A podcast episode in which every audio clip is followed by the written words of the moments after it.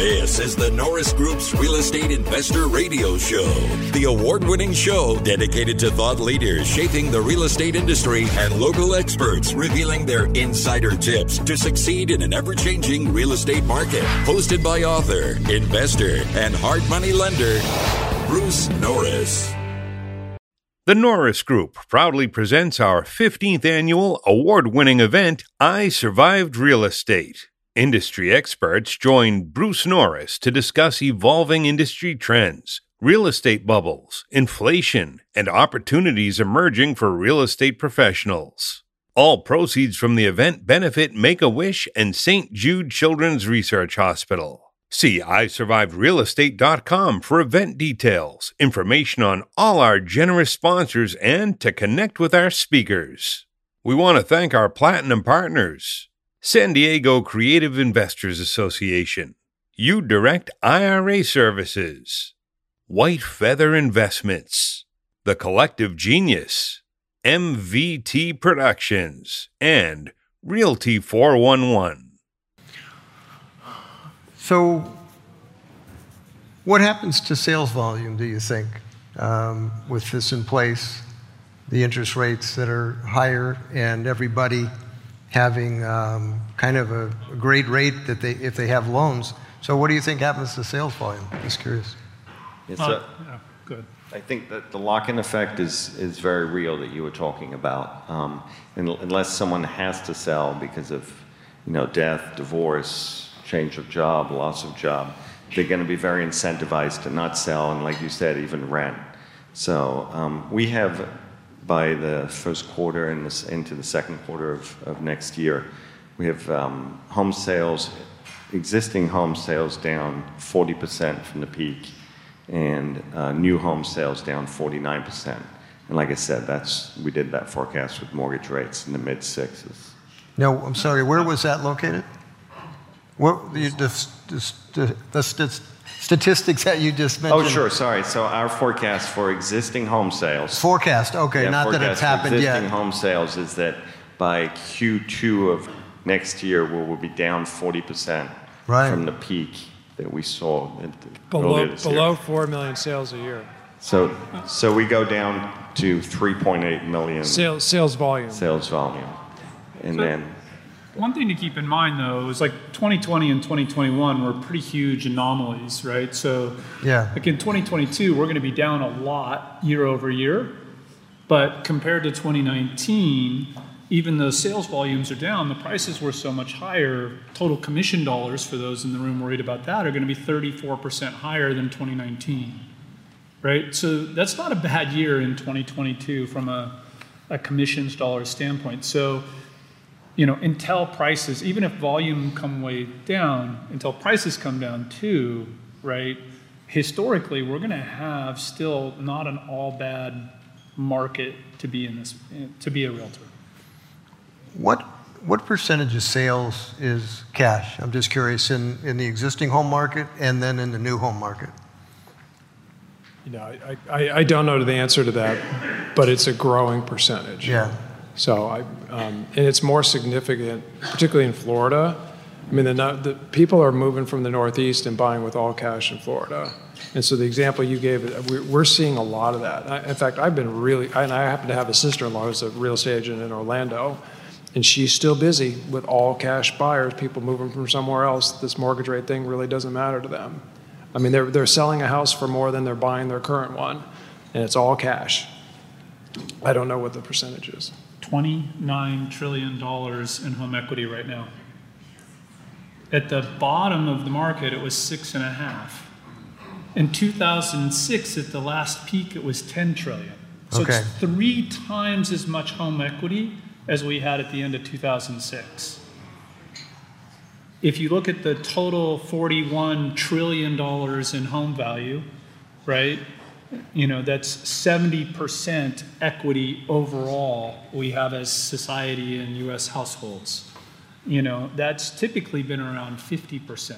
It's a lot of cash.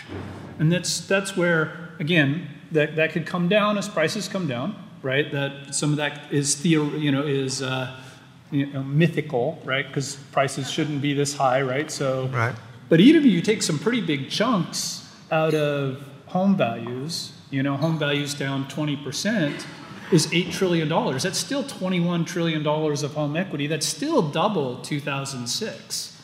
Like, American consumer that owns houses right now is very wealthy.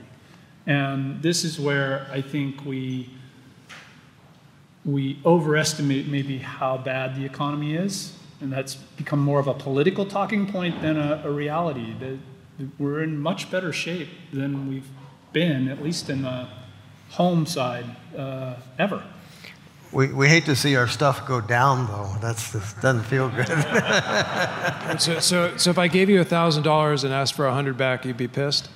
no. that's kind of what that's, that's exactly where we are. Yeah, yeah. exactly where so, we are. No, I, I totally agree with that. The stuff we're building, you know, when we sell it, you're just going, okay, that's just nuts. So uh, we've, everything we've sold this year has had that moment where you go, we were thinking we were going to get 600 and quarter for this, and we got 850. So yeah, if you only got 680, you still would be like, okay, we started with that profit in mind, and that was a good idea. So there's been a lot of bonus chips, that's for sure. That is for sure. what we probably won't see is continuing to see our personal wealth just grow, you know, magically the way it has been the last handful of years. Yeah. And even if some of it goes away, though, as a society, we're in pretty good shape. Okay. I think the migration story that lurks in some of the comments is interesting. Um, people moving from New York metro area to the Carolinas and Florida, right? And given house price differences, yes, you can sell a very nice middle class home, pay off what's left of your mortgage as you retire and move to Florida and buy something. You've also seen people moving out of the Bay Area into the rest of California, into other parts of the country. Um, but then the question is what happens to home prices in those high cost areas where, where people are leaving from if you don't have the employment growth in those areas and they are somewhat stock market and interest rate sensitive. How, how is California doing as far as, I think migration is leaving consistently. I'm just curious, is that, is that part of uh, the issue. If you try, if you price out a U-Haul, let's say going from San Jose to to uh, Austin, it doesn't. It's not very favorable. You yeah. know, yeah. We'll go. No, go ahead. No, please. I haven't done it in a while, but last time I looked, it was. Um, I think it was thousand dollars more to take a truck to California than to take it out, um, or the other way around. I guess. I Just a thousand. Yeah, like it was basically like thousand dollars to take a truck to Phoenix and hundred dollars to take the same truck back. Yeah. Because they're basically paying somebody, would you please take it back to California so I can reuse get a sucker to pay me $1,000 to drive it to Phoenix? You know, for, we, we were doing that for a while to track migration because right. the migration data is so bad. For some reason, it's, it's not making sense anymore, so we stopped tracking it. Okay. But um, California's population is declining. And I, I, think we need to think of California as more like the Northeast and the Midwest uh, because that's what it's starting to look like. And the, the demographic book that you wrote really is, was predicting a lot of growth in uh, not just the Florida region, yeah. but down there. That's all pretty come true. Well, it's, it's really easy to do a demographic forecast because I know I'm going to be a year older next year. And so it was, it, that, that's, that's all it was, run the math. Um, there's one demographic stat I love that nobody's talking about. Um, for decades, all that's you were showing all that growth and all those existing home sales. We were having 4 million people per year, per year graduate from school and enter the labor force, and 2 million people per year retire. Next year, 4.2 million people turn 20, and 4.2 million people turn 65. Mm. So, where is the demographic growth going to come from unless we open up the borders? It's not. And actually, I think that was the Fed's big miss. I think our 2 to 3% GDP growth is unrealistic when you're not growing the number of people who can work. So we're not quite Japan, but we're, we're I mean, that, that's, our, that's our demographics now. And frankly, you don't need that many houses when you're not adding more people with jobs. And that was, that was some of the big miss on some of the, uh, the undersupply numbers where people are coming up with, oh, we're five to six million homes undersupplied. They were ignoring what the demographics. They were just saying, well, we used to build this and now we're building this, so we've undersupplied. We don't, we don't need as many homes anymore because we're just not growing the number of adults. Have we you, also haven't been building as many, so. No. We, we haven't been building, yeah. And we, we, we still think we're undersupplied but by a million seven, but as, as he said earlier, we've priced those people out. Right. So just that, that undersupply is a nice cushion to have it. We were oversupplied in the last cycle. Once prices and rents correct, there is going to be demand there, but we need to get prices and rents to a place where people can afford to form a household. Yeah, I think that I, am so glad we've gotten household formation because in supply, I think in the discussion of these issues, sometimes people confuse the cycle, which is the number of homes that are available for sale or rent at a particular point. And currently, we have three months of homes available existing, so that's why home prices in, in the existing market haven't dropped as fast as one might think they might. Um, but the second question is, are we as a country short a certain number of housing units in our stock, not in the flow. That is an estimate that's very sensitive to what you use as the yardstick for what you think a balanced market is or what you think you wish home prices or rents were. So those are very different exercises, and, and it's good to keep the, the two separate. What do you think? What do you guys think of the odds of having a lot of foreclosures this cycle? Very low. Very low. I would love to say different, and uh, you know, actually re reinvested a bit. A, there's a real vulture for you right there. Jeez. You want uh, to say I did well during the foreclosure crisis, right? Would be. Uh, um, so, uh, you know, during the uh, downturn, actually reinvested a bit in my uh, foreclosure business, expanded into new states, and all the rest you know, I thought we'd uh, see by now things, uh, you know, I was expecting we would see some distress through the pandemic and the rest that was held off in the moratoriums. Right. Start to pop through. Right. And I wasn't no 2008. I never, you know, if you've listened to me at all, I've said we're not going to see that again. Regulatory changes, lots of reasons. We're not going to see that again. But I did see think we'd get back to you know, uh, pre-pandemic levels, and then probably see a pop from all the stuff that just got held up to maybe be double pre-pandemic levels, which is still, you know, uh, 100% of nothing is still nothing. It's still small, but um, I thought it'd be enough to be interesting, and we're still below pre-pandemic levels, so that really hasn't uh, materialized uh, at all. And I think that comes back to that 29 trillion dollars of equity, right? Even the folks that got into some trouble through the pandemic their home price went up enough That's that they right. have options. And so, you know, the degree to which prices have gone up, and even if they come down, right, it, it rescued those folks. And uh, so I think foreclosures are going to stay low, and I threw uh, some good money after bad expanding my uh, foreclosure business. you know, I, I, I, uh, I think another aspect of this, why I agree, is that the toolkit that lenders have is very different than what they had in the great financial crisis. So if you look at the pandemic, the pandemic response in terms of um, offering options to borrowers was just uh, much better managed than during the great financial crisis. And, and while foreclosure may create a good investment opportunity, it is uh, a very costly outcome for the lender and the borrower. So if you can keep communicating and you can somehow rework the loan, that's better for both the, the credit holder and the homeowner in general, um, just like we do in commercial real estate, right? Where we, we you know, extend, we do this, we do that. So I think the suite and, and the policy toolkit is, is very different than it was in 08. Why, why wasn't that in the playbook in 2008? I think that um, there, was, there was a couple of things that were going on then was that uh, the source of capital was very different. So PLS, the private label securities, were a much bigger part of the market. That's where you had a lot of the initial distress, right? You remember the option arms and pick your pay and, and you know, uh, 228s and all the other things. Um, so the servicing of that was not as standardized. Uh, and then we, you know, frankly, the GSEs and FHA and VA, we learned something from the crisis, right? And, and hopefully we've learned to manage the servicing better. I'm going to ask, can I ask you a question on foreclosures? Yeah. So the foreclosures I think about are what all, uh, what's going to happen to all the speculators? probably a few of whom are in the room, who have been flipping homes.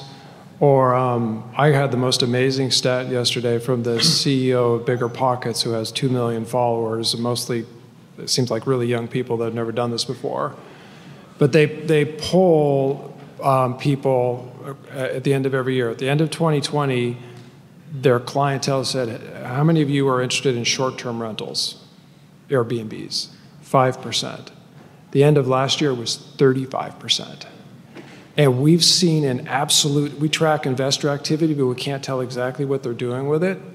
We saw an explosion in investors in the last 18 months an explosion. So the question I have is how are those people financed? And I don't know the answer to that. But yeah, okay, private money, I, I do know that. It's not, Fan, it's not Fannie Mae, I hope. um, yeah, and, I, and some of that private money is clients of mine. One of them is the CEO just lost her job. So I, I do know that things are, are starting to hit the fan in the private lender market, but did, was there so, were they lending at 90% loan to adjusted realizable value or 65%? No, it was more aggressive than 65. Yeah. But I would say it was not anywhere close to what you said. But I would say 80 was certainly attainable. Okay. Yeah, and it's you know. So that, with with um, fix and flip with 10% cost overruns, maybe they've got a 10% cushion there to get out whole. Yeah, that's not a cushion. Yeah, they're going to take back some profits. So maybe, maybe your foreclosure business, maybe your clientele will be in the room today instead of the other way around. No. Okay. All right. Well, I, I, know this is a group that finances differently, so. Um, but I'd, I'd love to get more color on that. And we do have it by market. It's not in California. Charlotte, North Carolina is freaking out of control. Austin, Texas, unbelievably out of control. Uh, I think 41% of the volume, sales volume in Phoenix last year was purchased by somebody whose property tax bill was going to a different zip code. Where are prices falling the fast right now? Phoenix, Boise. Same, same story in Boise. Okay. Um, what's the chart that you look at and go, okay, that's that creates price hits? Is there, is there a chart that'll create a price hit? So is it is it foreclosures, unemployment? I'm just curious what, what chart you look at and go, okay, that's that's going to be a negative for price. I mean, I, right now, I mean, the most interesting one to watch to me is inventory, right? So, and and also you know percentage of properties with uh, with price cuts. And you know both those things are going up, but by historical standards, they're not um, they're not terrible, right? So we went from two months of inventory, you know, a year ago, we're at three months now, yeah, kind of nationally, right? So it's it's not super scary yet. That's certainly the one to watch because we'll need that to come up higher before I think we see much much damage. I mean, we're seeing some already, like John said, and it's easy for some folks. You know, look, if you bought four or five years ago, and you want to move, and you got to give up a little bit, you know, to to be ahead of the market. You know, one of the things I got rid of my last handful of houses in 2006, and prices were coming down, and um, I found that it, it helped a lot for those of you in the room. Right, be ahead of it, don't follow it right? So wherever you think that price should be, go 10k lower or whatever, and be ahead of it, and you'll probably sell, and you'll probably get out just fine. If you follow it the whole way down, you're going to end up in in uh, you know trouble. I think we're going to be going down for a little while. Yeah, that makes that makes sense. I mean that what I went just you know that display uh, that I showed, those are big hits mathematically being prevented by a lot of unique uh, other things that we haven't had, like all these low interest rate loans in place. Mm. If you have enough unemployment, I mean, maybe a lot of those people have to go somewhere. Yeah, I mean, the other thing though is we have high inflation, yes, but we also have wage inflation going on and everything kind of price coming up. So even if real estate sits flat, like if you look over the long term, right? Anybody bought in 2006 that looked like a terrible thing. Does it look terrible? Do no. those prices look terrible today? You know, so time kind of heals all all wounds too, and uh, you know, so that's I think that's kind of the more interesting question is like So we're going to see some price declines. The question is how deep and how long, right? And then what brings us back out and creates the next the next thing, right? So that's to where to be looking now. And if, if you need to be out of your thing, right, you're, you're not planning, you can't hold for 10 years or five years or whatever, then get out sooner than later. But otherwise, you know, time will heal all wounds. And if you can rent it for more than your payment, who cares what the price does? We'd also like to thank our gold sponsors Chase Leland Photography, Inland Valley Association of Realtors, Keystone CPA Inc., LA South RIA, Lavis Tax Wealth Management, NorCal RIA, NSD REI, Pasadena FIBI, Tony Alvarez, White House Catering, Wilson Investments, Windermere Tower Realty. See isurvivedrealestate.com for event details, information on all our generous supporters, and to connect with our speakers. For more information on hard money loans and upcoming events with the Norris Group, check out thenorrisgroup.com.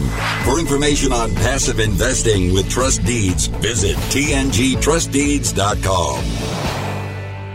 The Norris Group originates and services loans in California and Florida under California DRE license 012-19911, Florida Mortgage Lender license 1577, and NMLS license 1623669. For more information on hard money lending, go to thenorrisgroup.com and